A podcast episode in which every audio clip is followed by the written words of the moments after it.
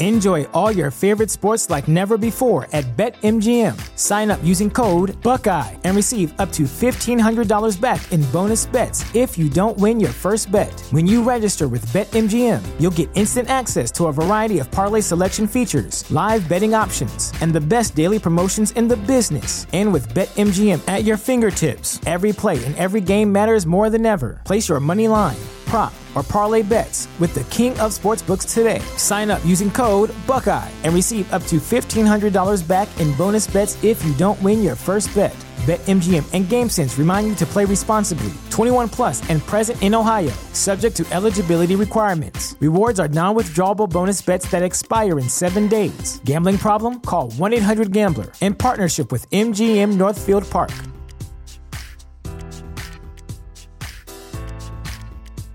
At Parker, our purpose is simple. We want to make the world a better place by working more efficiently, by using more sustainable practices, by developing better technologies. We keep moving forward. With each new idea, innovation, and partnership, we're one step closer to fulfilling our purpose every single day. To find out more, visit parker.com/purpose. Parker, engineering your success.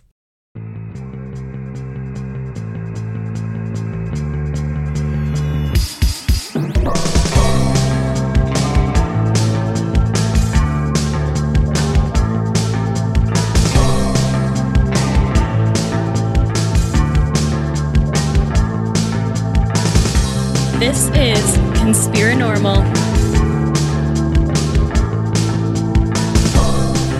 All right, everybody, welcome to Conspiranormal. And uh, we are here in the 100 degree heat. Thankfully, we've got a fan and air conditioning right now. But uh, we are we are sweltering. We're just getting ready for eternity. Yeah, I, I guess. I, I, I guess. At least the company will be pretty much the same. Oh yeah. The strange suppose- realities forever. Yeah. I- Have a I nice reunion. It's it's going to be a party. That's that that's for damn sure. uh, but uh, we're here with uh, someone that has been a fan of Conspiranormal for a long time and a supporter of Conspiranormal for a long time, and actually uh, came to the Strange Realities conference. In fact, I would say that I think he watched every single presentation at the Strange Realities conference, and that's Vincent Treewell. And Vincent has a podcast that he does called The Weird Part. And we're going to talk about some of the weird stuff tonight and interesting stuff that he talked about on the on his podcast. So, Vincent, welcome to Conspiranormal. Hey, thank you. Glad to be here. And Yeah. yes, I did go down to Nashville. And if you watch the saved like feed, it's my big bald head in the Yeah. back, in the middle of just about every presentation. I think at one point we had a few going, and we had some kind of like uh, astronomical alignment going on with like your head and Aaron Gulyas and a few other guys. It was like, Chris Chris Charbonneau. yeah, Yeah. It was, it was- we were all really shiny too. It was like the beginning of 2001, you know. Thus spoke Zarathustra was playing The Supermoon, yes, yes. Oh man. But yeah, so we're happy to have you on, Vincent. And I think what we're going to start with is talk about kind of like how you started doing all this and being into all the weird stuff that, you know, we talk about all the time. Okay. Well, I can tell you, it's been a lifelong journey. Um, started when I was really young. Um, I was in love with In Search of with Leonard Nimoy Oh yeah. from an early age. And even as a kid, I could totally tell the difference between him and like Mr. Spock. And I, I liked him better because he was real. And when I look back, I've watched like every old episode of that show on YouTube. There's like a hundred and some. And I I love what he did back then. And I loved it then, I love it now. I wanted to be Leonard Nimoy and just go and like in search of these weird things. And what I really liked about him was he wasn't like a one note person. He looked into Bigfoot. He looked into UFOs. He looked into ghosts. He looked into demonic possession. But he also looked into like all these other things. He did one on the JFK assassination. He did one on re- at least a couple on reincarnation, on Amelia Earhart, on just everything under the sun. He did one on the Holy Grail that blew my mind, even as a child. And that I always wanted to see something like that. And that's now become a thing in today's world decades later. But it it really was kind of I can't think of another show like that for that time or for a good long time after that. As I got older, then I got into unsolved mysteries Mm-hmm. and I, I got into that pretty hard. And I kind of developed a, a true crime interest as well, but not not just true crime like this happened and this, this happened and the news convicted, but like where there's unanswered questions, unsolved crime, Right. or crimes that are really weird um, that have okay maybe we know the facts but those facts are crazy as hell Yeah. and you know what uh, what was really going on here um, and so that that fed that interest and then i got a third shift job and i had literally never heard of this guy before. But suddenly i'm i'm being a security guard walking around all night. And this was not the kind of security where you're like a rent a cop. This is the kind of security where you're a night watchman. You're Right. basically doing almost nothing. But you got to be awake and you got to you know check in and you got to be there but you really don't have anything to do. And my life was graced with art bell. And i just listened to him every single night because he's on for hours. And that was just straight feeding my soul. Okay. I mean he had he had guests i really loved. He had guests i despised. And i won't hesitate to mention Dannion Brinkley, but we'll move on. I'll take a follow up on that if you want. But um, he had good guests, he had bad guests, but he had so many fascinating guests, and he would just talk about these topics, and he covered a lot of ground as well. He would cover just everything, and you know that um, fascinated me, and I'd I'd read so many of the familiar texts from back from you know, um, Berlitz and the Invisible Horizons and all of the paperback 1970s and 80s Mm-hmm. Oh yeah. paranormal materials, some some of which um, I may have been uh, disillusioned later in life to find that they might not be the scholarly works I thought they were. Sure. you know? I think we can all relate to that. yes, yes. But when you're 12, it's the most amazing thing in the world. Absolutely. And I don't regret that at all. Not a moment reading that was wasted because that was fascinating. And then I got, you know, I read, read Whitley Strieber in high school, and I won't say I suffered a full-on panic attack, but it was it was quite quite frightening. And Bud Hopkins and stuff like that, and kind of continued to follow these streams, but also wanted to, you know, keep a track, keep abreast of the more wide variety of strange things, Mhm. not just a, a couple focused points. And then let me see, I came across quite by accident at a at a bookstore.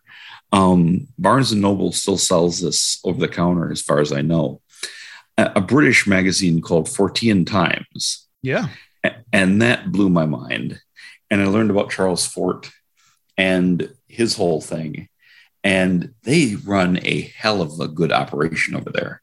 I'm a subscriber just so I can get it on time regularly, but it's it's well worth reading every month. Um, and they have the perspective that I try to have and that I really like. They're not believers, Mhm. but they're not debunkers. They're what you'd call a true skeptic, you know, and they'll call something out and explain, no, this is just total BS. This is why. But they'll have a why. They explain stuff. They don't explain it away, you know. And I, I really, and, and they're willing to be open and hold things in a gray area that eh, could be, could be not. and I like that. And I think that's a sign of an open mind and intellectual strength. If you have to have a cut and dried answer for everything, that's really not the best. You know, that's that's that's not productive and it's not good for you. You know, I, I try to get away from that. You know. Then in, I believe it was 05, a movie called The Mothman Prophecies came out, and it's it's a good movie. Stars Richard Gere. It's you know, I give it two thumbs up, but it has maybe at most ten percent of what's in the book. And having seen the book, I, I mean, having seen the movie, I need to get the book. Plus, I was going to buy anything called the Mothman Prophecies. I mean, come on, you know? Oh, oh yeah, you're reeling me in there, and so I got that, and that really blew my mind. And Keel changed my whole way of thinking and looking at this stuff. And he was really, you know, open to all the different levels of weird and types of weirdness, and that maybe they're somehow connected. And that percolated in my mind. And then when I started listening a couple years later, started listening to podcasts, um, I started in the most mainstream podcast possible, which would be uh, This American Life on NPR. Yeah. that's pretty mainstream. Yeah, it's about as mainstream as it gets, yes. But they hooked me in with a story called The Ghost of Bobby Dunbar. And it was fascinating. No actual ghosts involved, but it was about this kid who goes missing and then he's found and a rich family says oh that's our missing son. And a poor family says oh that's our missing son. And spoiler alert he goes to the rich family. But dna may contest that or it may not. They made a movie with angela jolie about it angelina jolie about it and it's a absolutely fascinating story that has so much more than i'm telling right now that there may have been more than one kid abducted. There, there's a whole winding story to that. And that got me listening to their podcast. And then they had the podcast Serial, which was unsolved true crime, or at least tried to be. And that got me more into podcasts. And I'm like, man, I'd really like to do something like that. I really like to, and, but NPR, I mean, they have like 30 people working on that they have writers, directors, sound engineers. The person speaking isn't even the person who wrote the script. You know, right. they have researchers and fact checkers. And I'm like, well, how do you get into this? What am I supposed to burn some CDs and mail them to NPR? I mean, you know, so I'm looking around and I'm Googling paranormal podcasts. And I came upon um, Seriah, um, Seriah Azkath, and Where'd the Road Go? And right about that same time, I came upon, well, I came upon you guys, and I came upon um, Timothy Renner, Strange Familiars. And I realized, you know, people are just doing this. They're not getting like a whole staff and a whole corporation. They're just like creating this thing and making it happen. And I said, I'm going, I'm not going to do it today, but I'm going to do it. And, you know, eventually I, it was far more complicated than I expected. And I got a real serving of not knowing what I was getting into, but it has borne a little bit of fruit and starting, starting to work out. And I mean, in no small part, I, I couldn't have done without you guys, you know? Well, thank you. Appreciate it. Thank you, Vincent. We're glad to have you join the club too. And uh, you've also been doing the um, the liner notes, I guess, for uh, Where Did the Road Go too. So we should point that out as well. If you listen to that podcast, Vincent does all that, which is uh, that's a real honor. And it, I listened to it once for fun, and I sit down and really listen to it, and like try to have all the references in there in case people want to look stuff up. And I, I really I get a kick out of that. I love it. Awesome. It's kind of my my my story and where I showed up. Well, then then I guess we get to the pandemic hits, and I see the 2020 strange realities only online. and I attend that online. And that, you know, reeled me in further and made connections with a lot of other people. And so that's why I had to be had to be in Nashville last year and have to come back this year. You got on the bus to come to Nashville too. That's awesome. I learned some. I, I, do not regret that for one second. Totally do it again in a heartbeat. Um, there were different reasons for that, uh, including I didn't have the driver's license to let you get on a plane yet, so I've got that now. I don't plan on revisiting our fare bus system anytime soon. it's it's funny because I I usually travel by train, and that's oh yeah yeah that's wonderful. I love Amtrak, but they don't Amtrak from Milwaukee to Nashville. No, the closest you're gonna get is yeah. is Memphis. Yeah. Yeah, and so there was no way around just taking the bus. Which I learned that where the bus station and the train station are the same building, like in Milwaukee, they're pretty nice. They're actually it's actually wonderful. Where it's just the bus station, it's like going to jail. Okay, Yeah. it's, it's very bad. I've been in a few It's myself. Really yeah. bad. it's really bad. And so yeah, no, I did. I regret it? Hell no. Had a great time. Awesome time. I'm This flying year- in this year. Okay, yeah. you're flying in this year. All right, cool. oh yeah. Uh, so yeah, yeah, we'd be glad to have you come and hang out with us again, um, for sure. I wanted to ask get you, you know, out of all these these uh, mysteries, is there anything that they they have in common that really uh, draws you to certain ones, and and what makes them interesting to you?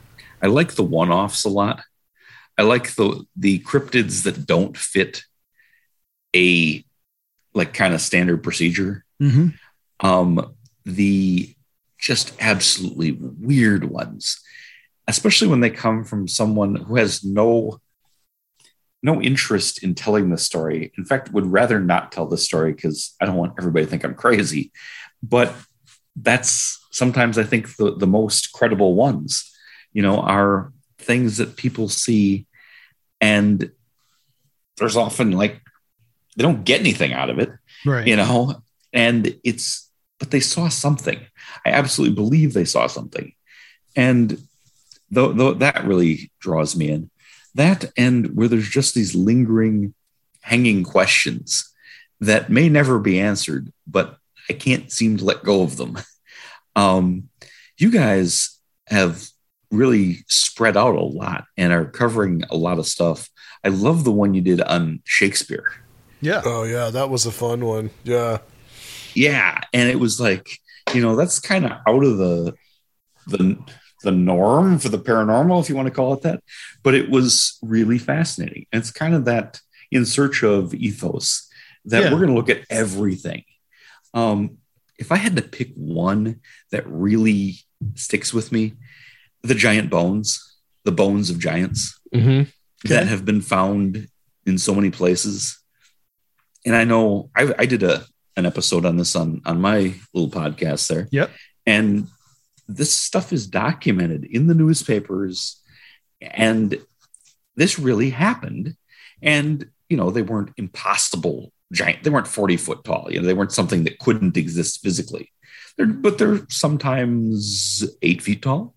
Okay, which is a very very large man um, they're sometimes, you know, between seven and nine feet tall. And that happened. And there was a disgraceful casualness with which these uh, get these bones out of here so we can build the bank or whatever. But that that happened. And it happened a lot in Wisconsin, but it happened really all over America. And I'm sure they haven't all been dug up. And I'd really like to know who who are those people um you know um they could be well they could be many things and that just that draws me in and does not let go Yeah, it's definitely been a source of endless speculation for, for a couple hundred years. Do you have any uh, pet theory that, that you have about them? i do i and this is just this is a pet theory Yeah. I tend to be a hyper diffusionist, um, a person who believes that there was a lot more contact among the continents before Columbus Mhm. than what is in the historical record or the, the archaeological record. And you got to be careful with this because there's so many people trying to infiltrate that field who have a political agenda for today and that really want to find that, well, 10,000 years ago, white people were here. Well, 10,000 years ago, it's questionable whether anybody was white, but that's a side story. But, you know, I think that there's, they may have been Neanderthals, that there may have been a, you know, I wouldn't even say lost race because they weren't lost. They're they're lost to us because we don't know much of anything that happened before writing in the Middle East a few thousand years ago.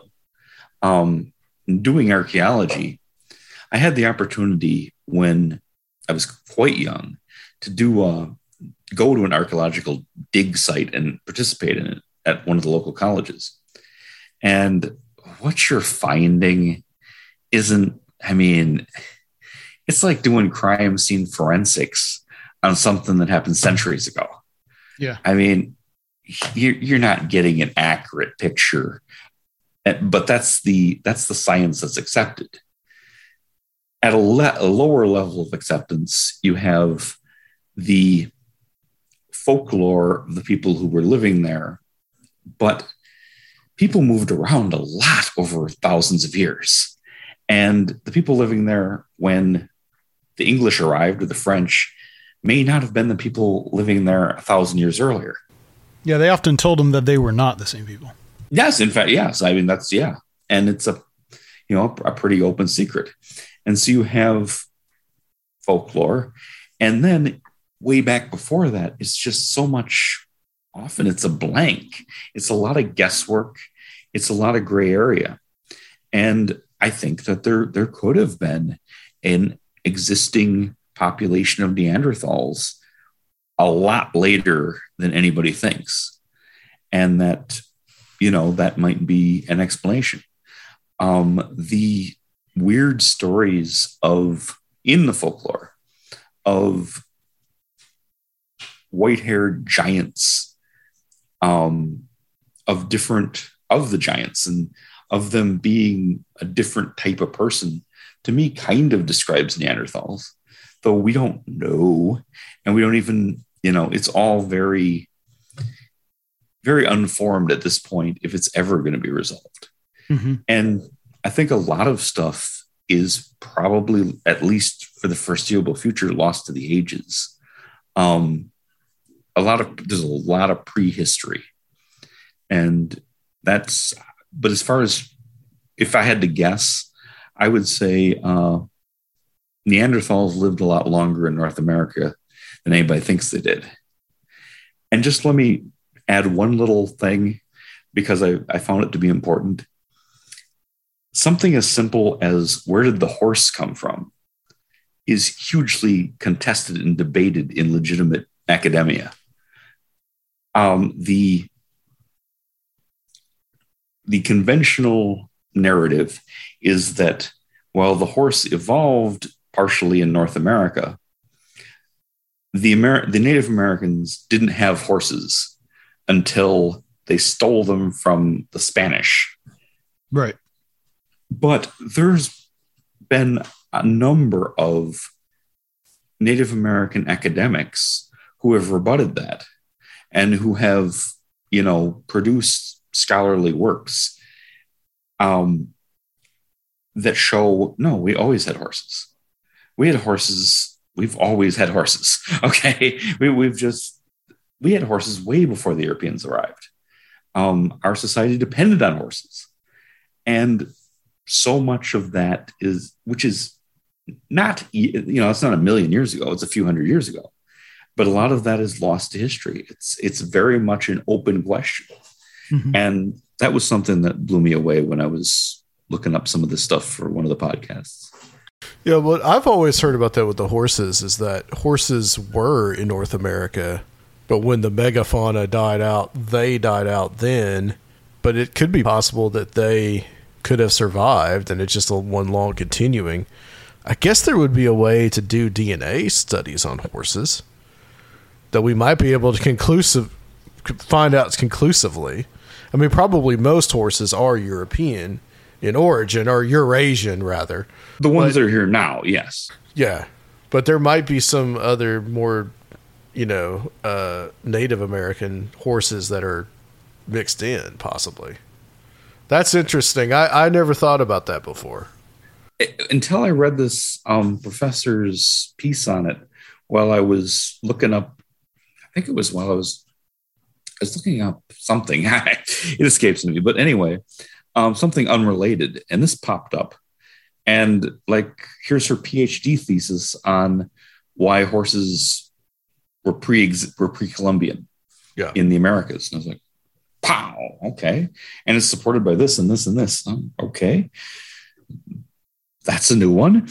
and this stuff is always kind of opening and linking to other things, Mhm. which is, I, I love that. You know, you get really into studying one thing and you end up, it branches out and branches out and branches out, which is, Yeah. it's great. It's just a matter of having the time and organization to do the kind of research that you want to do, you know? Tell me about it, man.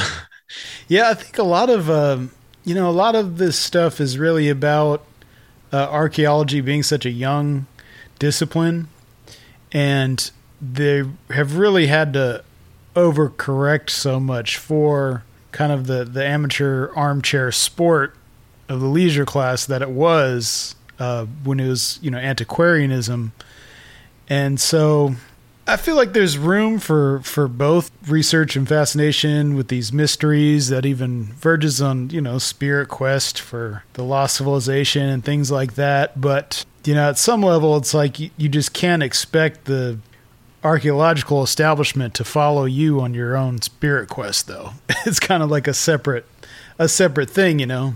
yes, I fully agree there. Yeah. But a lot of archaeologists are just so unsympathetic to people who are really like looking for these big questions and and the biggest questions, you know, our, our origin and where civilization comes from and all, all and spiritual things, you know. I think a, a lot of the archaeological establishment is kind of like poo pooing to those things, which I think are, are very important also. Oh, absolutely. Um, well, there's a real hard bias in academia, Yeah. and it's against um, big discoveries. Um, it's for small incremental discoveries Right. that don't really matter that much. Um, there is nothing like Graham Hancock. There's nothing he could say that the establishment would find acceptable. Right. It doesn't matter what he found, how he backed it up. It doesn't. They're, they're that's not going to get the next grant. Right. That's not going to get the department chair. but it moves hearts Oh yes, absolutely. and imaginations. Absolutely, his work is priceless. Yes. Um, there's something also that I think is true uh, that um, Seriah comments on a lot. That when archaeology was young, it was fighting against religion was very powerful. Mainstream Christian religion was very powerful, and they didn't want to find anything that would confirm the Bible, Hmm. even if it didn't really confirm the Bible. But they didn't want to find floods. They didn't want to find giants. They didn't want to find anything that sounds like you might be confirming the Bible. And so the opposite view was taken, and a lot of that stuff was edited out. And that that doesn't like neither undercut nor endorse the Bible, but it's just these bones are still here, you know, and this stuff looks like it was caused by a flood.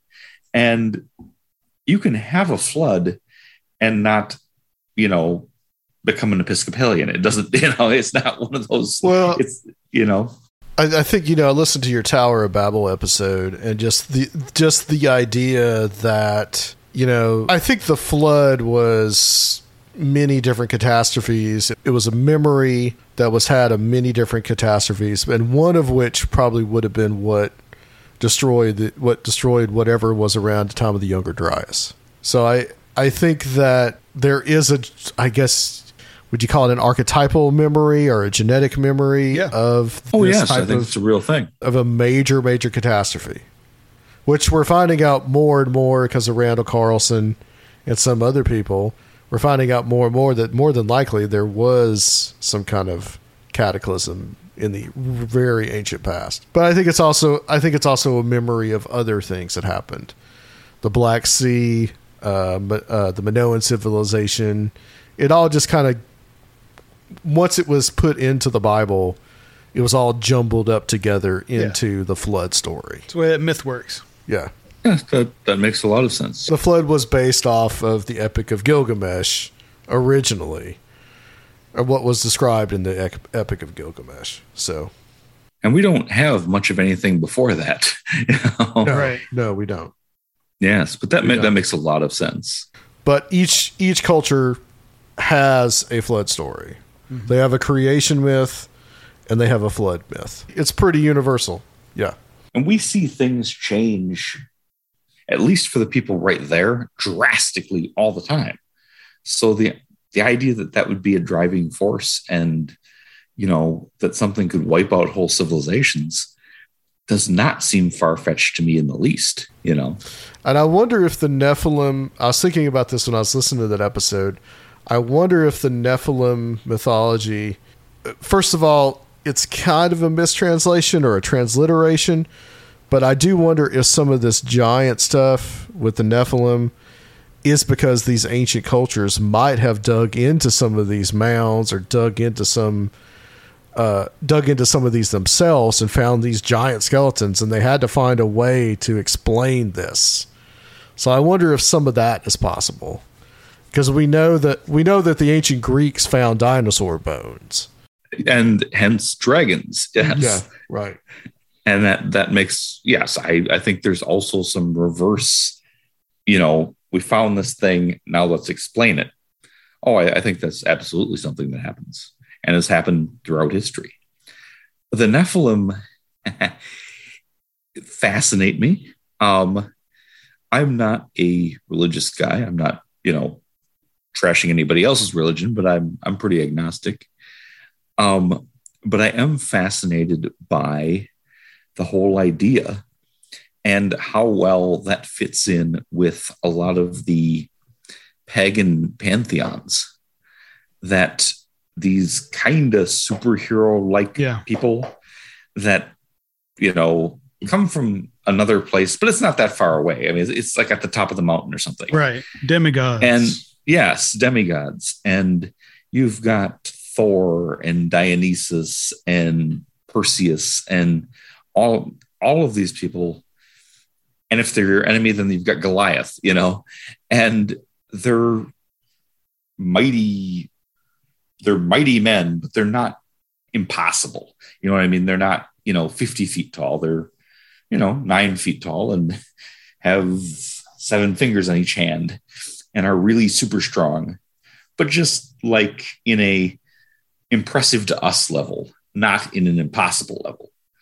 And that seems more like something that could really happen than it does like just, you know, the tenets of a religion. Yeah. That seems like it would be based on actual events. Well, and it happens naturally. I mean, there there are, you know, very tall people if Shaq ever gets time travel, let me tell you, he's going to show up around around. he's going to be the god king well, of Samaria. And tall is relative too. I mean, it said that Charlemagne was tall, but he, we think he was about six feet. But that was odd in 800 AD, as opposed to you know uh, when everybody's probably like you know five feet. You know that's going to be a giant to you. But there are some people that think Charlemagne wasn't real, but you know, if you're going to buy new chronology, yeah, then Charlemagne isn't real. But anyway, that's just a personal soapbox. no, I, I, I get you. Um, I would, and the flip side, people think Napoleon was short, and yeah, right. he was of average height. He was just a regular person. You know, he he gained a following, but they always portray him as this little guy who like has a chip on his shoulder because he's under a certain height. And no, he was right about average for his time. You know. Yeah.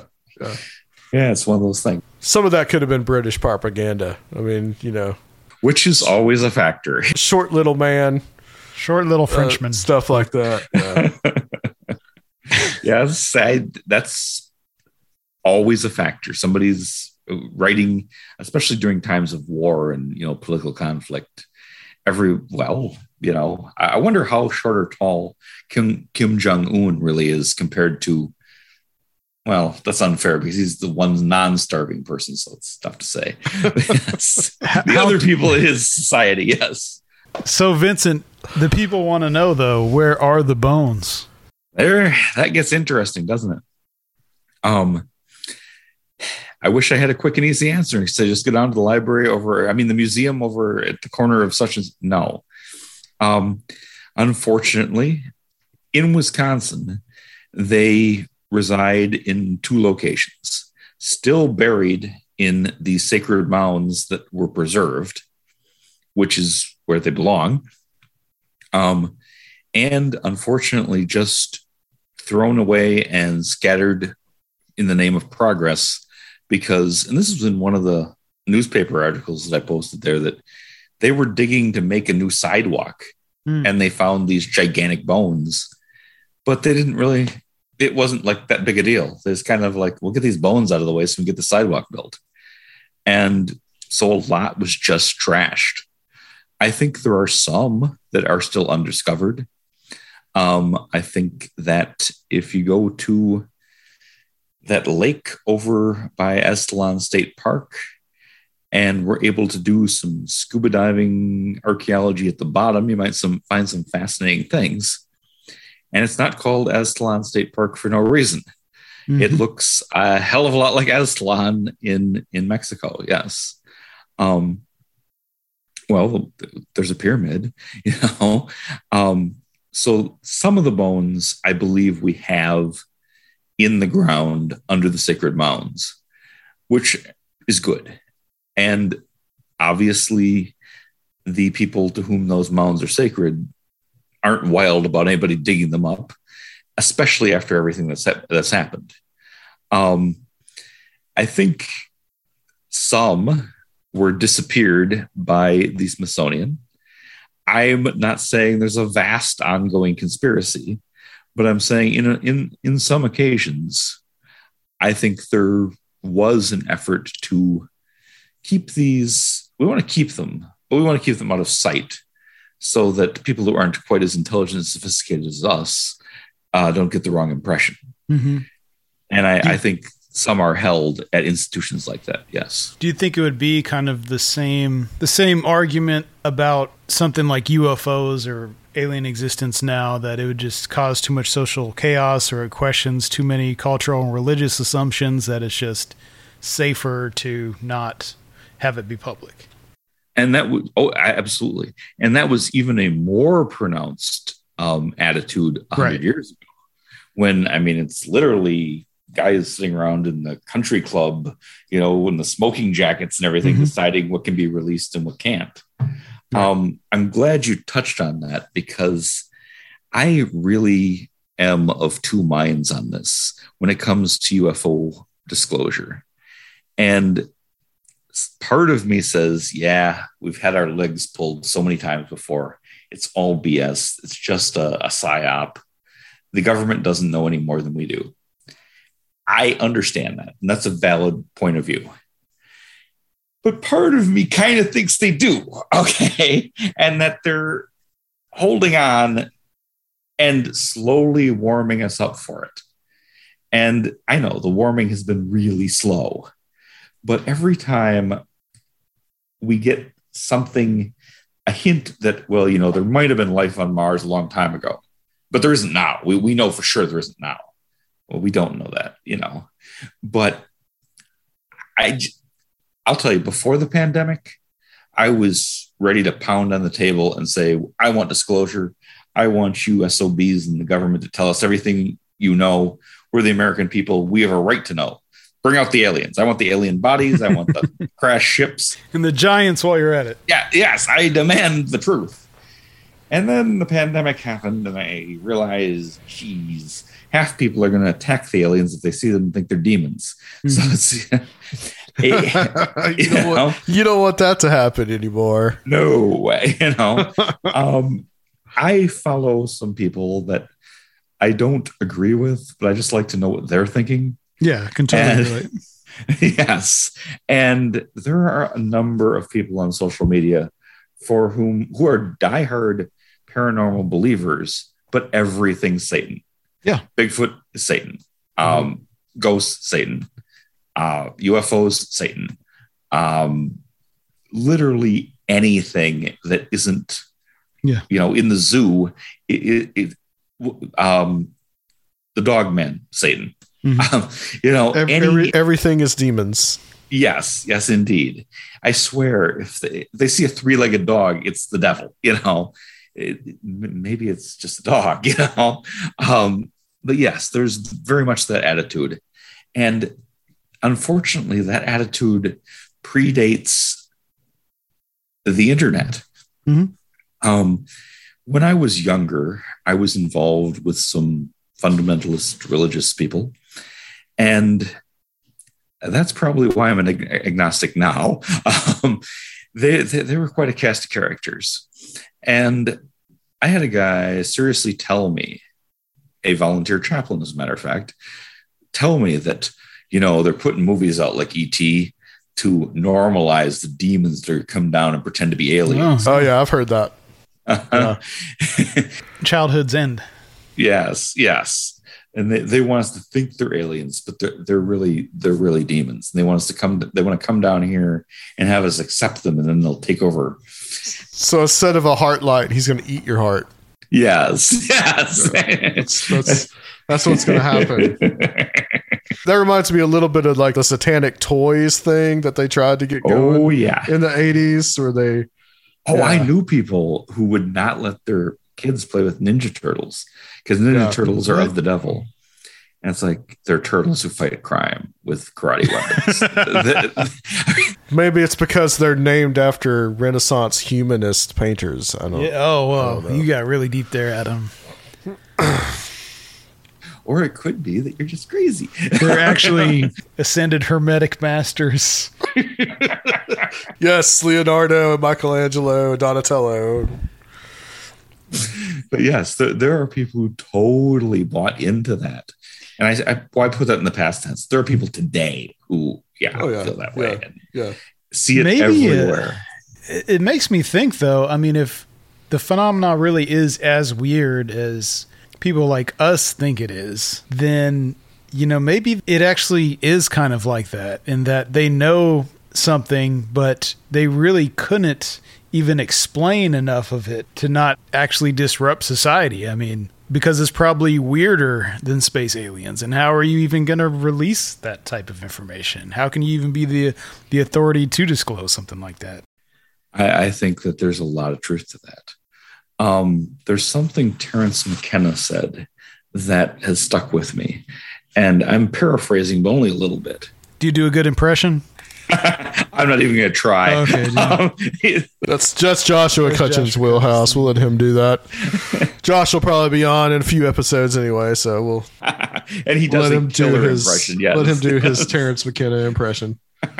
he gets it down. But um, what he said was that I believe we're dealing with something that is portraying itself as an extraterrestrial invasion in order not to disturb us. Yeah. And that was, yeah, dude. Oh man. Um, what if, yeah, what if they're coming as aliens because we the aliens less scary than what they really are? And wow, you, you really fully get that one. It's like, yeah, yeah. They, they may be handling us with, you know, kid gloves to not freak us out. And that's, you know, I think that's that's worth considering. And the whole disclosure thing, I just always keep in mind they can only do it once. The Right. press conference with the alien where they walk out and and here he is, you know, or here it is. They can that can only happen once. You don't get a reboot with that. You can't get don't get a do-over Yeah. and the, the world reacts how it reacts and i don't predict it reacts all that great you know and we don't know what their values might be they might be radically different from ours and we don't and there's always the built in when it comes to aliens, when it comes to extraterrestrials, there's always the built in that this is something new. Much harder to, to accept would be, oh no, we've been here for a million years. We watched you guys evolve. Yeah, we watched. We assisted you guys in evolving. You know, that would be much harder to accept. You know, if they're brand new from Alpha Centauri, that's one level of a lot to deal with. But the idea that they've always been here and that we have interacted forever, that's that's a lot. And that's that would disrupt literally anybody, including ourselves, mental picture, you know, Yeah. worldview, you know. However, I think just something that's far more likely, I think, in my opinion. Oh, absolutely. We're much more dealing with something that is of this world, just on a different plane than we are. Yes. Uh, and something ancient, something that predates us. I want I want to continue a little bit about uh, this guy Joseph Mahan that you met. The, some of this lost history stuff that you were talking about. Oh, yes. That was, um, and that's one where I don't hold back on calling that a synchronicity. Um, the idea that I would happen to be at the Civil War Navy Museum, which he was the curator of, in the last year or so of his life. And apparently, you know, he was very, you know, active and, you know, um, walking and talking and, you know, giving his spiel. He, he was kind of a born professor. He he liked to talk, and I was there to listen. And he blew my mind, and that was a life changing event. Um, at that time, I, I was in the military. I was at Fort Benning, and right, you know, across the street is the city of Columbus, Georgia, and Mhm. My friend, we had nothing else to do that uh, weekend, so we went to this this museum, and it was basically empty. And then we were the curator asks us, "Can we bring help him carry in these artifacts that he has from his car?" Well, sure, yeah.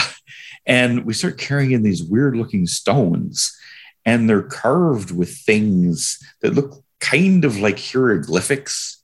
And I especially remember one that is has the body of a man and the head of a goat. And I'm looking at this and I'm like, wow, what is this stuff? That's like a reverse pan. Yes, yes. As a matter of fact, yes. um, and I mean, some would compare it to Baphomet, or you know, Mhm. there's a lot of things you could make out of it. And I'm like, what are these things? And he said they come from a cave in Illinois. And I'm like, Illinois? Because I'm thinking they came from Egypt or something. And he says, yes, they were part of a worldwide system of shrines um, that existed, you know, centuries and centuries ago. And he gives me about an hour of his view of hyperdiffusionism.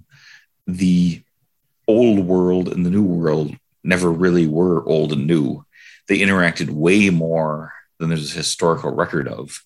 And there's lots of reasons for that, including, you know, especially that if you're Columbus, you want to discover something. You don't want to just show up at somebody else's place and like have to pay taxes and, you know, then leave.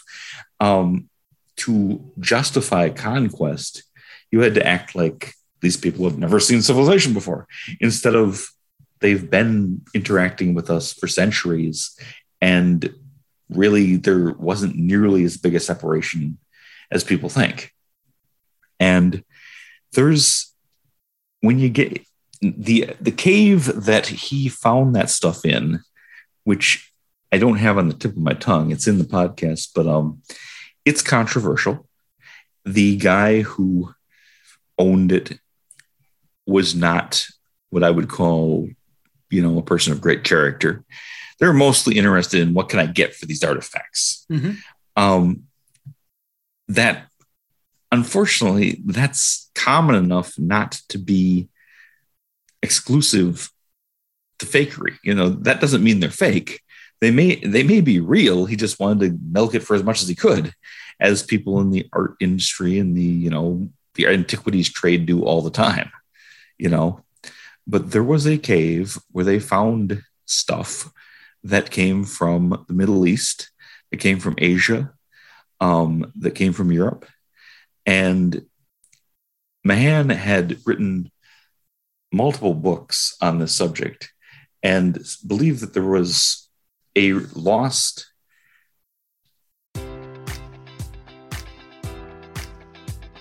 Enjoy all your favorite sports like never before at BetMGM. Sign up using code Buckeye and receive up to $1,500 back in bonus bets if you don't win your first bet. When you register with BetMGM, you'll get instant access to a variety of parlay selection features, live betting options, and the best daily promotions in the business. And with BetMGM at your fingertips, every play and every game matters more than ever. Place your money line prop, or parlay bets with the king of sportsbooks today. Sign up using code Buckeye and receive up to $1,500 back in bonus bets if you don't win your first bet.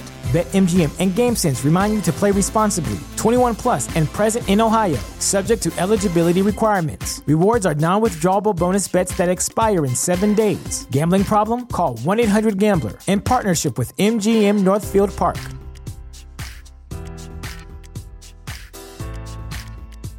At Parker, our purpose is simple. We want to make the world a better place by working more efficiently, by using more sustainable practices, by developing better technologies. We keep moving forward. With each new idea, innovation, and partnership, we're one step closer to fulfilling our purpose every single day. To find out more, visit parker.com/purpose. Parker, engineering your success worldwide system of shrines where you know people were in a spiritual system where you had to go and visit these shrines to gain like an, another initiation. Mm-hmm. and i asked him well what religion was this? And that's when he presented to me his 32nd degree mason's ring Oh, of course. and uh, blew my mind again. Yes. And he said, yeah. This, and I said, Masonry? And because my granddad was a Mason. And it seemed interesting, but it didn't seem like, you know, this Raiders of the Lost Ark level of uh, what? and he says, Masonry is the remnants of that ancient religion that involved sun kings. And the sun kings were all around the world from Japan through Africa, through Europe, through Asia, through what we call North and South America. The religion was based on sun kings. And the remnants of that, the you know, whatever the leftovers that are still able to be put together are esoteric Freemasonry. And wow, that was that was a game changer for for my way of thinking. Yes. So yeah, that that that happened, and I got a lot out of that. And unfortunately, Dr. Mahan died the next year, and his Institute for the Study of American Cultures only went on for a limited number of years thereafter. But there's some fascinating materials there. So nobody has carried this on, you don't think, or nobody has carried it on as well as it should have been. Um, when you get into studying the where he left off, and it's really like panning for gold because there's so many fakers and there's so many people with a political agenda and there's so many just straight out weirdos in there. And i don't mean that in a good sense for once. Um, there are just some some bad people involved with that these days there are people who want to have a white supremacist angle to grind, which is ridiculous. That's the opposite of what Mahan was saying at all. Um, in fact, he believed that there were Africans in America way before Columbus, and that trade had been worldwide, including China and Japan, way before Columbus. But there's people who have their own thing to find. And there's people who want to make money off it. And without picking on this particular group, there are some Mormons who would like to just find stuff that backs up the Book of Mormon. Oh yeah. And so, and that's like a big partisan struggle in anything you get in alternative history. Mhm. You know, it's just one of those things. Vincent, do you know what part of Illinois these were in? Ah, Because I'm wondering, I'm you know, I'm wondering if it's Southern Illinois because you know I talked not long ago with Jason Andrews, Paranormal Patio podcast, and we talked about some of this. He lives in that part of uh, that part of Illinois, which incidentally is called Little Egypt, by the way, because you've got Ky- you've got oh, I know exactly what he's the- talking about. Yes, Yeah. and it does look a lot like Egypt. yeah. So I wonder if um, I wonder if this came from Southern Illinois. I wonder if there's any way we could know whether what part of Illinois it came from. Uh, Well, let's talk a little bit about some of this other stuff that you've you talked about on the show. Uh, one of the things you you talked about Rebecca Brown and the Satanic Conspiracy. This is some good old fashioned Satanic Panic stuff. Oh yes, she was a godmother of the Satanic Panic, um, and I heard her stuff taught from the pulpit like it was the news, like this was you know source verified, you know material. This really happened. Like there was no doubt at all, and she was she was just completely full of it. I mean, it was just it was, it was just a lot of lies. Um, she, under a different name, um, was a doctor. She had she had been a registered nurse, and then she became a doctor.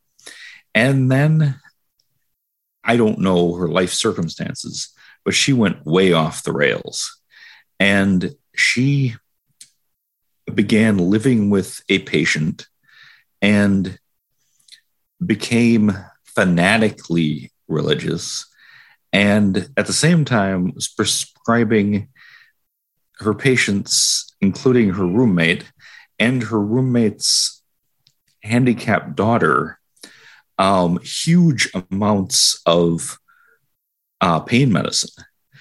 And this all eventually led to her being exposed publicly and losing her medical license.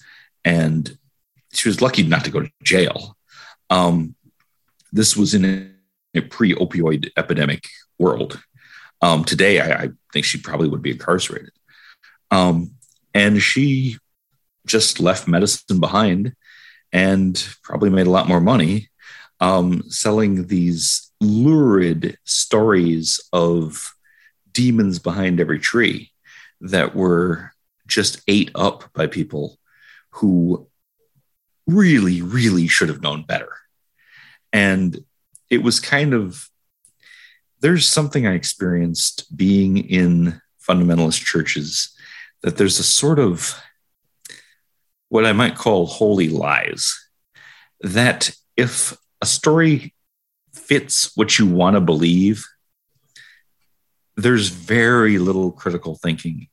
There's very little fact checking that goes on. People just swallow it whole. And that has had, well, some pretty huge political consequences. Um, either that or Biden really wants to kill all your children and like turn over to the Chinese, you know. one of those one of those things is true. yeah, uh, one of those. It's either A or B. yes, yes. Um, and just the biggest nonsense can be pitched out there. And as long as it's coming from a person who shares your views and you know fits the narrative that you're already comfortable with, then it doesn't get questioned. And that's a huge mistake. Um, Oh, don't we, don't we know it? We yes. I see it every day now. It's just it's absurd. Especially down here. Oh yeah. and, and she took that to a level that I don't think too many people had taken it to prior to that. She doesn't get. She was never as well known as say Oral Roberts, you know, or Pat um, Pat Robertson. Um, but she had a bizarro ministry that um, basically everything. And when I say this, it sounds like an exaggeration, but it's not literally anything you touch can be demonic and you can have demons sticking to you if you and she literally said if you go to a thrift shop and get a piece of clothing, it could Mm-hmm. put you in contact with demons Right, because you don't know who was wearing it before and what and if what they, were, did. If they were conjuring Beelzebub, and yeah, It's like a contagion. yes, yes, and anything that has, I mean, I, I remember some somebody had something that had a image of a geisha girl on it. And I don't mean like a, a pornographic one, just like a, a picture, you know, of the traditional garbed Japanese lady. And that was an opening for a demon. And like anything, and her and Jack Chick work hand in glove. Mm. And Jack Chick, I'm assuming, doesn't need much introduction.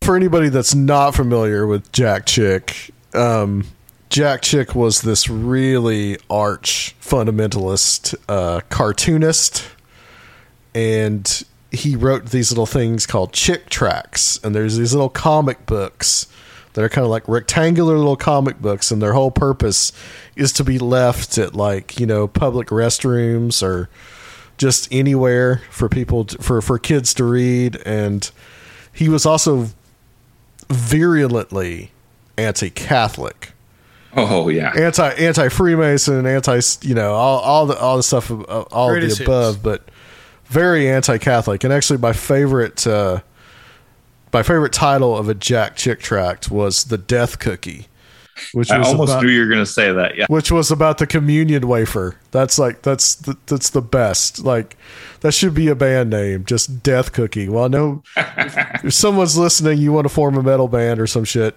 just Death Cookie. My favorite was Trick, um, which is Yeah. one they don't publicly distribute anymore, but you can still get them from their website if you want them. Yeah. Oh, yeah. I mean, the website you can find all of them. You can at least at least you- used to be able to. You can you can read every single chick tract, and they are hilarious. Well, they would be hilarious if they just weren't so so damn serious. You know, like he he was hundred percent serious. Yeah. Uh-huh. Well, and what I liked about Trick was it starts out with this ridiculous lie, a total absolute lie that every year emergency rooms all around the country are packed full of children who are suffering from poisoned Halloween candy. Oh, right, right. It's like, no, that doesn't happen. That's- That that's- literally does not happen. Okay. That's another thing from the Satanic Panic era was the poison Halloween candy. Yeah. Yes. And emergency rooms are full. And it's like, wait, if that happened even once, do you think we'd do it next year? Come on. You Yeah. know? Yeah. The FBI did a study of, and I don't have a citation, but it's easily look Googleable. Um, the FBI did a study a number of years ago about poisoned Halloween candy. And they found that in a 20 year period, 20 children had died of poisoned Halloween candy. So it's one per year on average. Of those 20, 18 had been poisoned by their parents. So it's like something that's just Right. almost doesn't exist, Right. you know? Right. And he, right. he was just doing his thing. But again, people bought that and believed it. Yeah. And it was a holy lie. It was something that fit the narrative you already believe. So instead of looking up, gee, I didn't hear any kids around here dying of Halloween candy, like nobody questioned it. Nobody fact checked it. And people, oh, you can't go out there. You'll get, you'll die of Halloween candy. And even though that really almost never, ever happens, it's, it, it continues to exist in urban legend, you know? And yeah, Rebecca Brown worked hand in glove with Jack Chick on her first two books, um, which are He Came to Set the Captives Free and Prepare for War. And That's a subtle title. yes, yes. Right. And she had just these wild, off the wall stories. At some point, she's confronted by a werewolf. Um, she, like, astral traveling people break into her house and, like, are beating her up and destroying her stuff. Uh-huh. Um, just crazy things. Her, Elaine, her patient who she also is helping get away from demons. Um, says that she was at one point the she was literally a bride of Satan. And right. of course she met with people at the Vatican and you know with all the government bigwigs and they're all in on this together. And kind of the point of the podcast I did there was that the whole QAnon universe, the idea that the entire world could be run by Satanists and not even like we kind of those of us who are listening to this and talking about this kind of understand what Satanism actually means. But this is the like comic book version of Satanists, and that they literally run the whole world and eat children. And she came up with that way before it caught on. But she kind of laid the foundation for all that. And after the first two books, Jack Chick refused to work with her anymore. wow. he, she was too extreme for Jack Chick. yes, you've burned some bridges when you're that far out there. But her books, her books are available now. Her ministry continues. Uh, she's under the name Yoder. I'm sorry, I have to take that back. Her husband continues the ministry. She did. Um, she did die a year or two ago of natural causes at an older age. Did a lot of damage. Yeah. She reminds me a little bit of Sherry Shriner. Oh yeah, familiar with Sherry uh-huh. Shriner. Yeah, I would say the only the big difference is I think Sherry Shriner believed the crap that she was saying. I don't really think Rebecca Brown believed a lot of that stuff. I think she found a really good marketing system and was really yeah. making a lot of money. Um, her books have sold millions and her ministry was going. Um, and it's the kind of ministry we are expected to donate a lot of money. So it was, yeah, I, I just, I'm not saying she didn't believe any of it, but she believed it in a way that was very prosperous for her. You know, Sherry Shriner, I think, was just crazy. She, that's a different story. Go ahead. Definitely, I think she found her niche. But you're right. I mean, all this stuff with the with QAnon and all this right now, it's it's it's recycled again and again and again. Yes, yes. Well, I, I remember hearing that Xerox machines are all based on 666. Uh, so I don't know.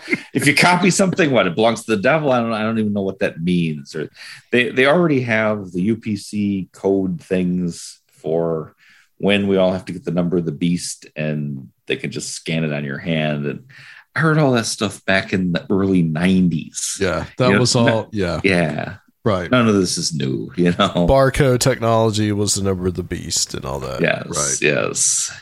I remember people were saying that Ronald Reagan was the Antichrist because each of his names had six letters. Ronald Wilson Reagan.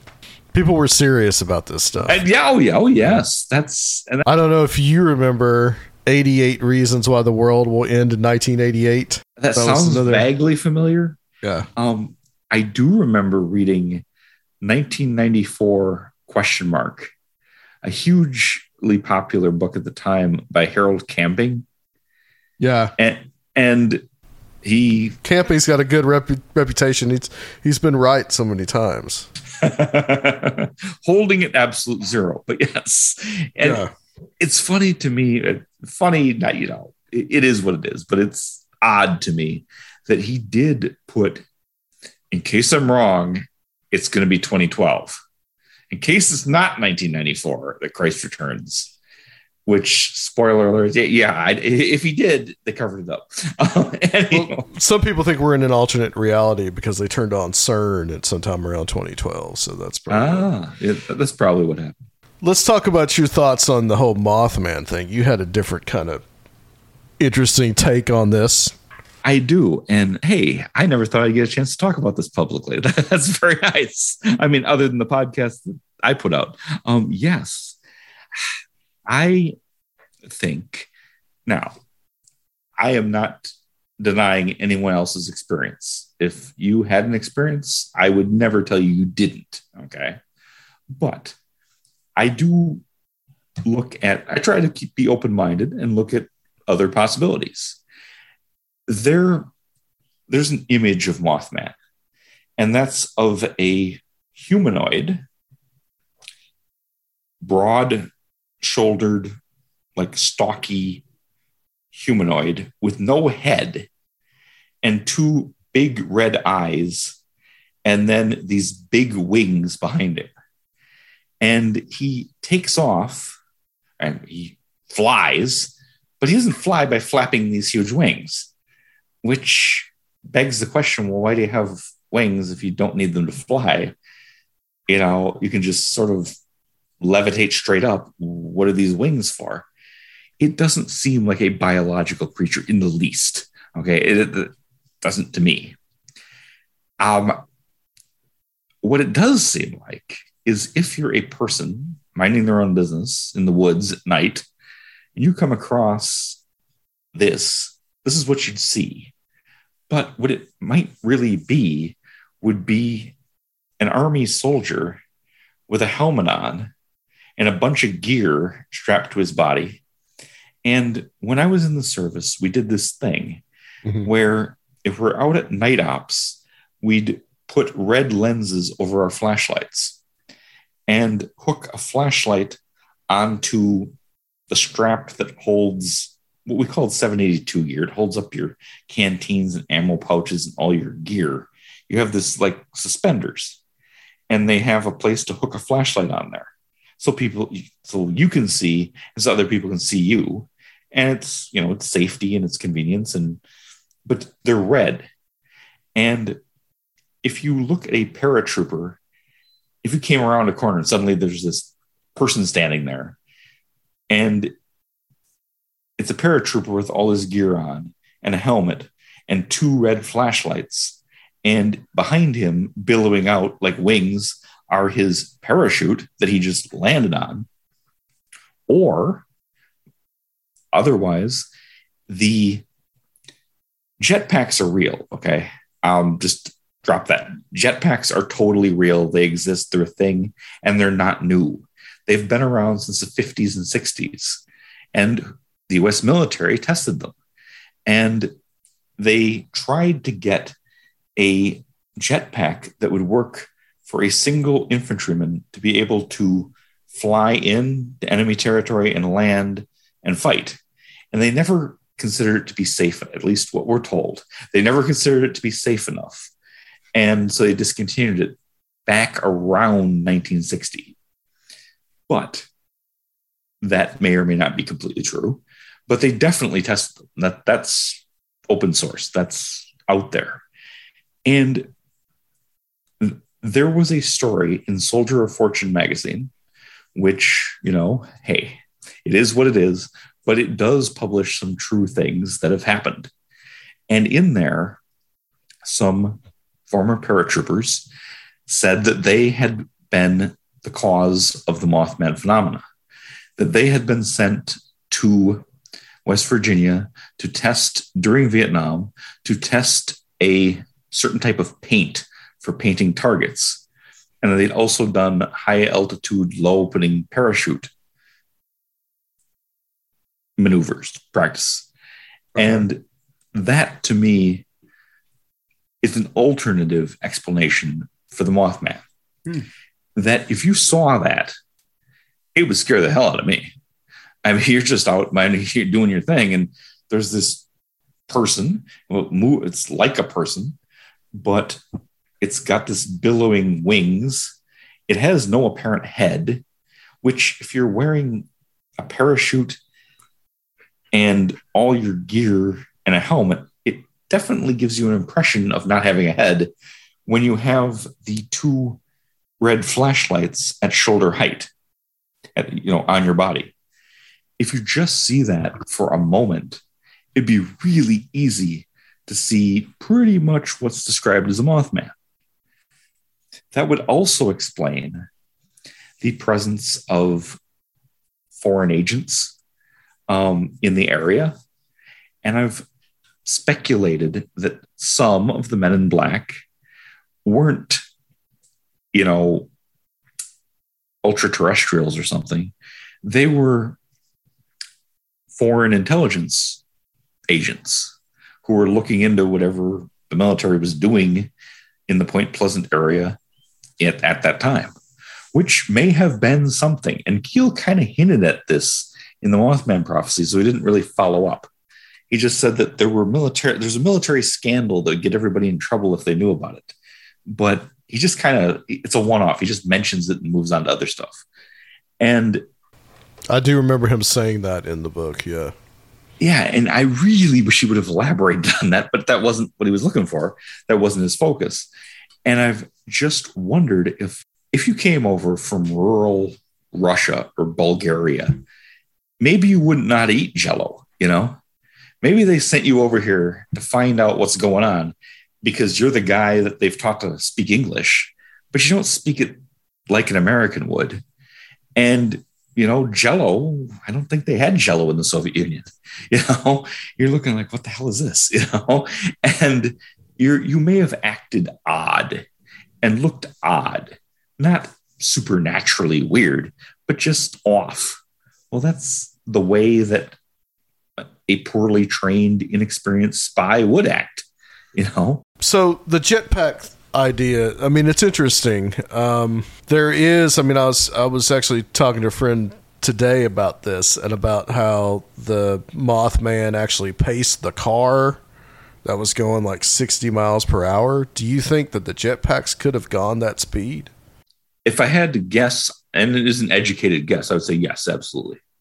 I mean, they're rockets. I, I don't think they'd have any trouble pacing a car. And they would have been able to control this stuff pretty effectively, and it not just be it not just be random. That's where I'm speculating, yeah. but it's it's educated speculation that you would have to combine the jetpack for liftoff and you know propulsion with a glider type wings for control. And that would look just exactly like what the Mothman is described as. Wings that don't flap, and yeah. an ability to go straight up, an ability to fly along, and these big not you know not a bird wing not an insect wing but a sort of an artificial wing. And i don't know that technology exists. I don't know i know things like that were definitely worked on. You know many things are tested and then found not to work out. And do i think that's possible? Yeah i absolutely think that's possible. And what were what were they doing there? Were they just testing you know, um, I think it was like ultraviolet paint and high altitude, low opening parachutes.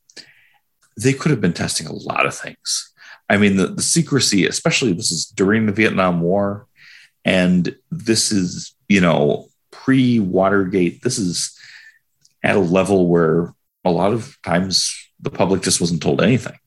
You know, this is before anybody knew about so much government malfeasance. That's something that was relatively harmless because I don't honestly believe there was a direct connection. I don't believe there's any connection. Now, other people can show why there was. I'm not, you know, being too contentious. There could have been, but I don't really believe there was a connection between the Silver Bridge collapse and the appearance of the monster. No, I don't think so either. And I think that that comes primarily from the movie. Yes. Keel never really made that connection. I think when the movie is written, which, you know, I mean, I've, I've had Richard Hatem on the show a few times, and I mean, I don't think that, I think that that was just a device that was used for the film. And, and even in Keel's book, and that's not to cast aspersions, because man, that's one of the best books of my life. But it wraps up the story. Right, it does. It because, can't just go on forever. yeah, essentially, I mean, essentially, Keel left after that. Yeah, um, I think he does make some kind of tangential connection that like this look this is a really weird year and it culminates in this bridge collapsing but he doesn't really say oh this is because of the mothman or you know i think that that's something that just got into the popular culture I mean, he writes about. i mean, as you know, I mean, he writes about a lot of other weird stuff that's going on in a, in. I mean, Long Island. I mean, he writes about almost as much about Long Island in the book as he does about uh, as he does about West Virginia.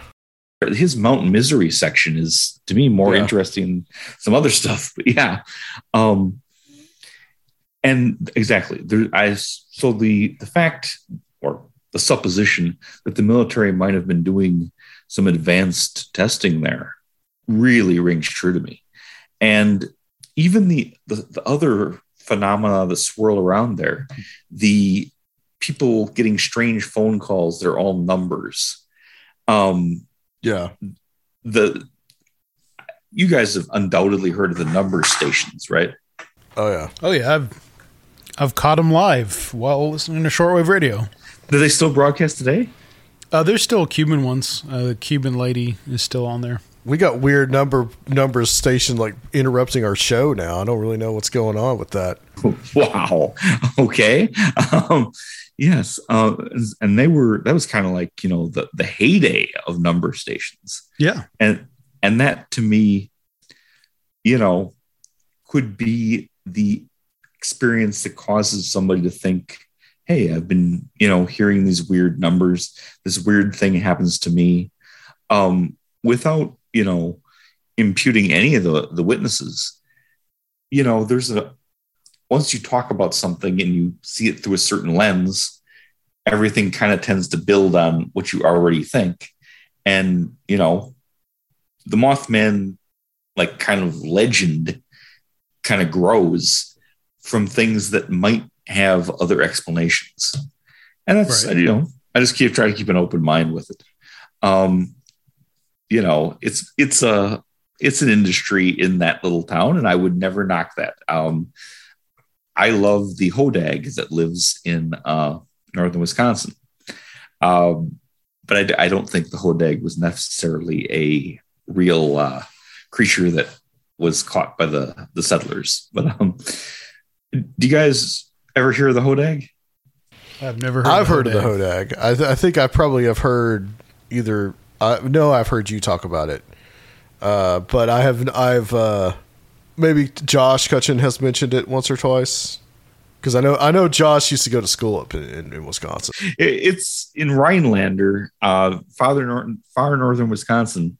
Um, A lot, a lot of good Germans up there. oh yes, yes. Their whole dog. they I live nearby a town called New Berlin, so there's that. Yeah. Okay, yeah, um, it's a suburb of Milwaukee, yes. Um, but they found the settlers found a dinosaur about 100 years ago, and it produced quite the, the stir, you know. And they still have the local sports team is named the Hodags, and they have like a little museum up there, and they do Hodag stuff, but everybody kind of admitted that okay, the, the Hodag was was a hoax. Um, you know, it was done to generate interest in Rhinelander. Um, so I, I I'm not against that stuff. That, that that's cool, but um, and I'm not putting that in the same level as a Mothman because that's total. They're two totally different things. But I just think there we should be open to all possibilities, and their misinterpretation and other things going on.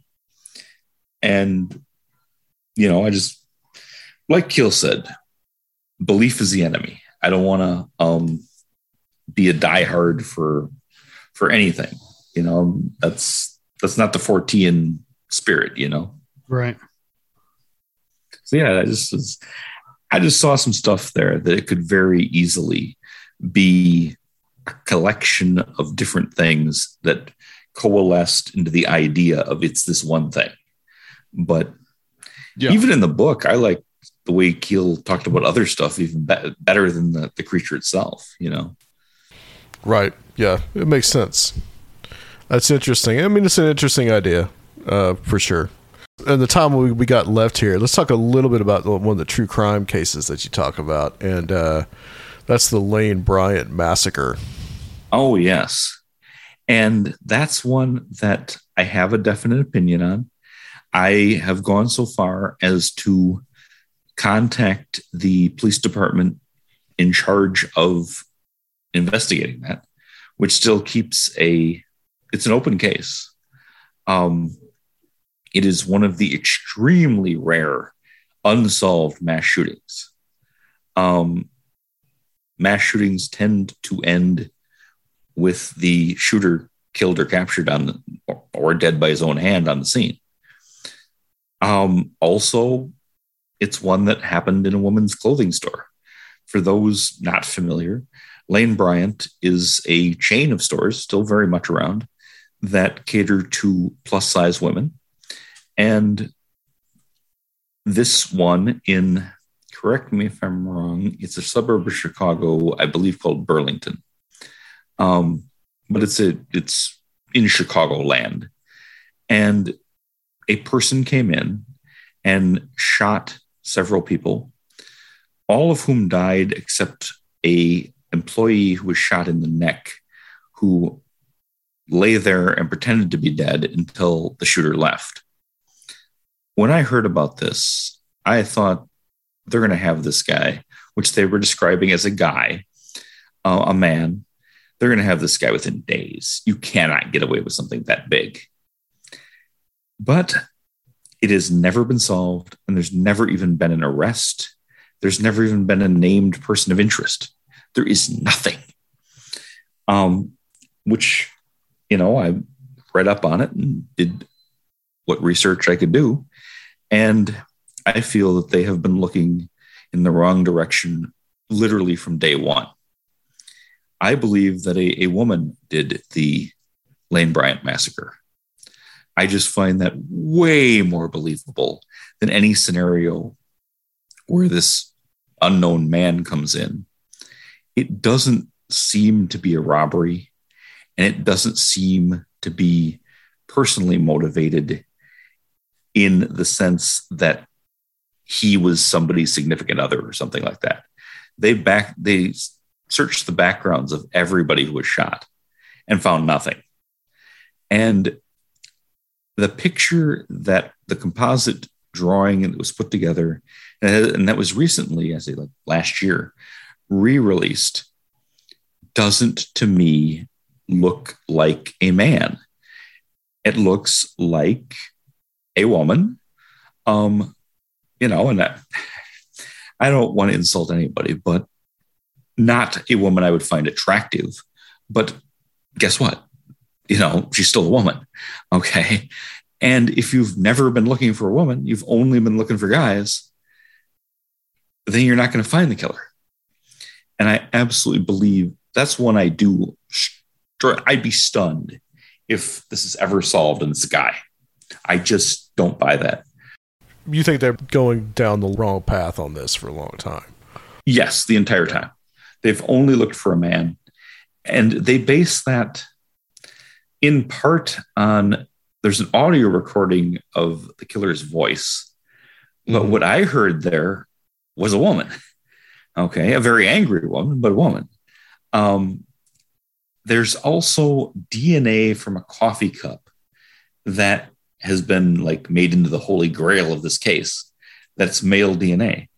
But to me, the fact that somebody had a some man had a cup of coffee at some point doesn't really prove anything. Um, I definitely I, I believe it was a woman.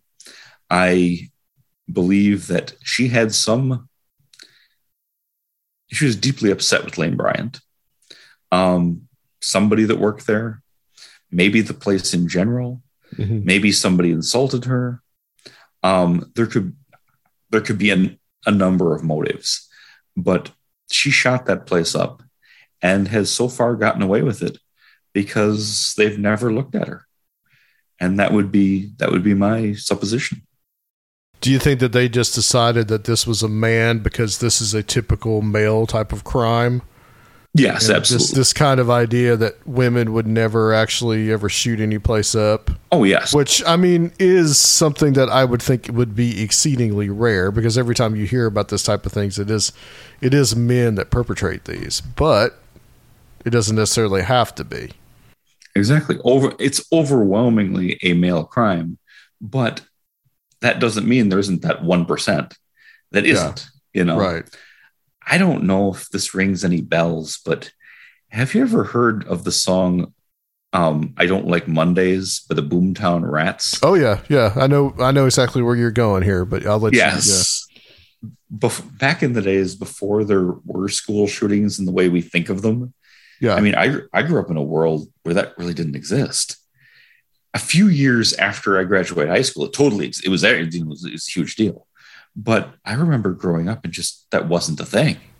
Same here. Same here. Yeah. Back in the 70s, there was a school shooting and it was by a girl. And it eventually was, you know, this band made a song about it called I Don't Like Mondays. Yep. After her explanation of the police asked, Why did you do this? And I don't like Mondays. That's what she said. This was in San Diego, I think in 1978 or 1979. She was like 14 or 15 years old, Yeah. and she grabbed her father's gun or rifle and just she lived across the street from the school, and she shot into the into the crowd at the school, and killed some children there. Oh yeah, it was a terrible crime. Yeah. It was just such a crazy one-off that you know there was no you know there there was not it wasn't it wasn't a copycat crime, and it just kind of came out of nowhere, and I kind of think that yeah the the Lane Bryant massacre was somewhat like that. That you know it's atypical, but that doesn't mean it doesn't exist. There is an alternative theory in that case, though. Oh, please. That uh, some people think that she was covering for her father. I don't necessarily buy that because I think she would have come out and said it by now. Um, Huh? That is in, it's- now we're talking in the In the San in Diego seventies. Okay, Yeah, okay, yes. yeah. That That sh- is really bizarre. Wow. yeah, that he actually did it and she covered for him. But there's a whole documentary that's about this that I saw on Prime that they talked about. The, it's like an independently made documentary, and they talked about her case. That is fascinating. and- You wouldn't happen to know the title of it, would you? Uh, no, but I'll look it up for you. Okay, uh, thanks. Uh, that is I think it actually might be just called "I Don't Like Mondays." okay. Um, it would seem so hard to pull that off. You know, to, to cover that up. I mean, people would seem to, but I, hey, I don't know. I won't discount it until I've at least heard something about it. You know, wow, that is really wild. yeah, it's it's uh, it's definitely bizarre. In fact, whenever I was listening to your Lane Bryant episode, I actually thought about that too, because that's the, that's the only one that I can think of that was like actually perpetrated by a female. I Was there that- is one that? other that comes to mind, and that was, I believe, in the eighties when the phrase "going postal" became a thing, Right. because there were several workplace shootings by postal workers. One was by a woman. I don't have a name on on that, but uh, it's really super rare, but it does happen, and Yes. when it hangs there unsolved for this long I- and nobody there's a reward there's you know the, the police haven't blown this off. That's the biggest crime that ever happened in that municipality. And they've really you know tried to solve it. But if you're only looking over here you're not going to see what's over there you know Looking in the wrong place. Right. yes yes from day one The uh, the person that survived, they were the ones that did the composite sketch. yes And has anybody ever asked them whether they thought it was a male or female? That I don't know. Um, I truly do not know. I mentioned this idea on Reddit and you know was I won't say I was driven off, but it didn't it wasn't as well received as I would have liked. Um, there wasn't a lot of people people weren't hearing that, you know. So I, I don't know um, whether that's ever been questioned. Yeah, it's interesting. Yeah, I don't I don't know. It might be something that never really gets uh, gets solved. and and that's very true too. Others other than a deathbed confession, Yeah. um, I just don't see that one getting solved anytime soon. Or perhaps somebody who's her longtime partner turns her in, maybe after she's died or something. I could Mhm. see that as being a solution, but not much else. I don't see, um, you know, crack police work suddenly breaking this wide open. I not after this long. I, I just Yeah, because it was 2008. Yeah. yeah, yeah. Which is a long time to have gotten away with something that serious. You know, I still, you know, it's a shocking crime. You know, and, and apparently, in any sane way, motiveless. You know, there's not, you know, there's not some big till you're going to get at a, a, a, clothing store in early in the morning. You know, that's just not going to happen like that. Yeah. Well, Vincent, this has been uh, very interesting. I'm, I'm, glad to have had you on the show. We're going to uh, continue on the Patreon side, though, and we're going to talk about uh, the Necedah, Wisconsin Marian apparition and some a couple other things. But uh, tell people where they can find uh, your podcast. The okay. weird part. Hey, first of all, hey, thanks for having me. I've had a great time here, guys. Absolutely. Um, hey, thanks for coming on. I can be found on Facebook. Um, I can my podcast, The Weird Part with Vincent Treewell, can be found wherever you find find podcasts.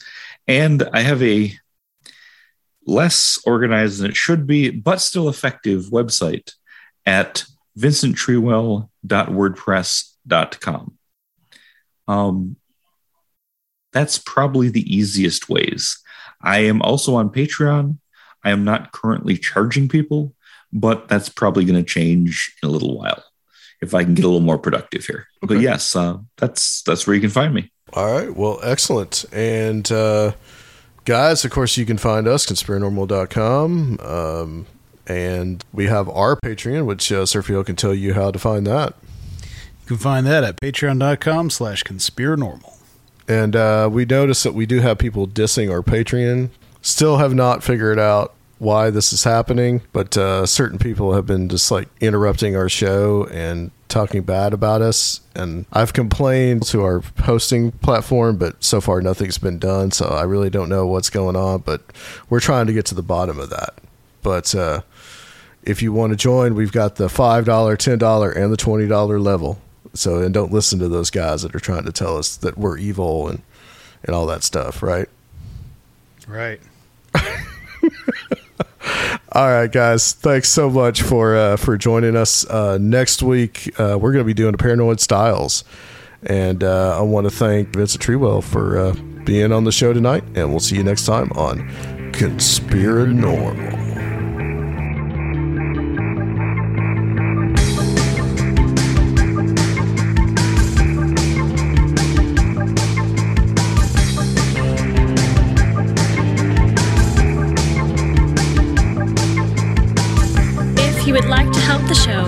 Please consider becoming a Patreon at www.patreon.com slash conspiranormal or leave a one-time donation at conspiranormal.com. And please check out our YouTube channel, Conspiranormal Podcast.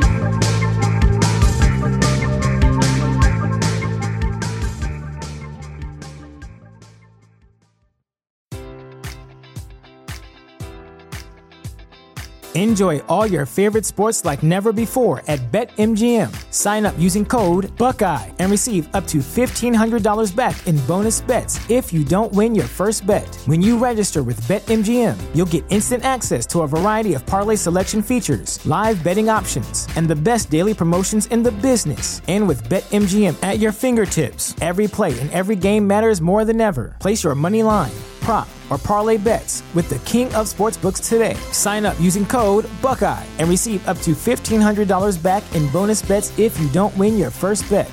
BetMGM and GameSense remind you to play responsibly. 21 plus and present in Ohio, subject to eligibility requirements. Rewards are non-withdrawable bonus bets that expire in seven days. Gambling problem? Call 1-800-GAMBLER. In partnership with MGM Northfield Park.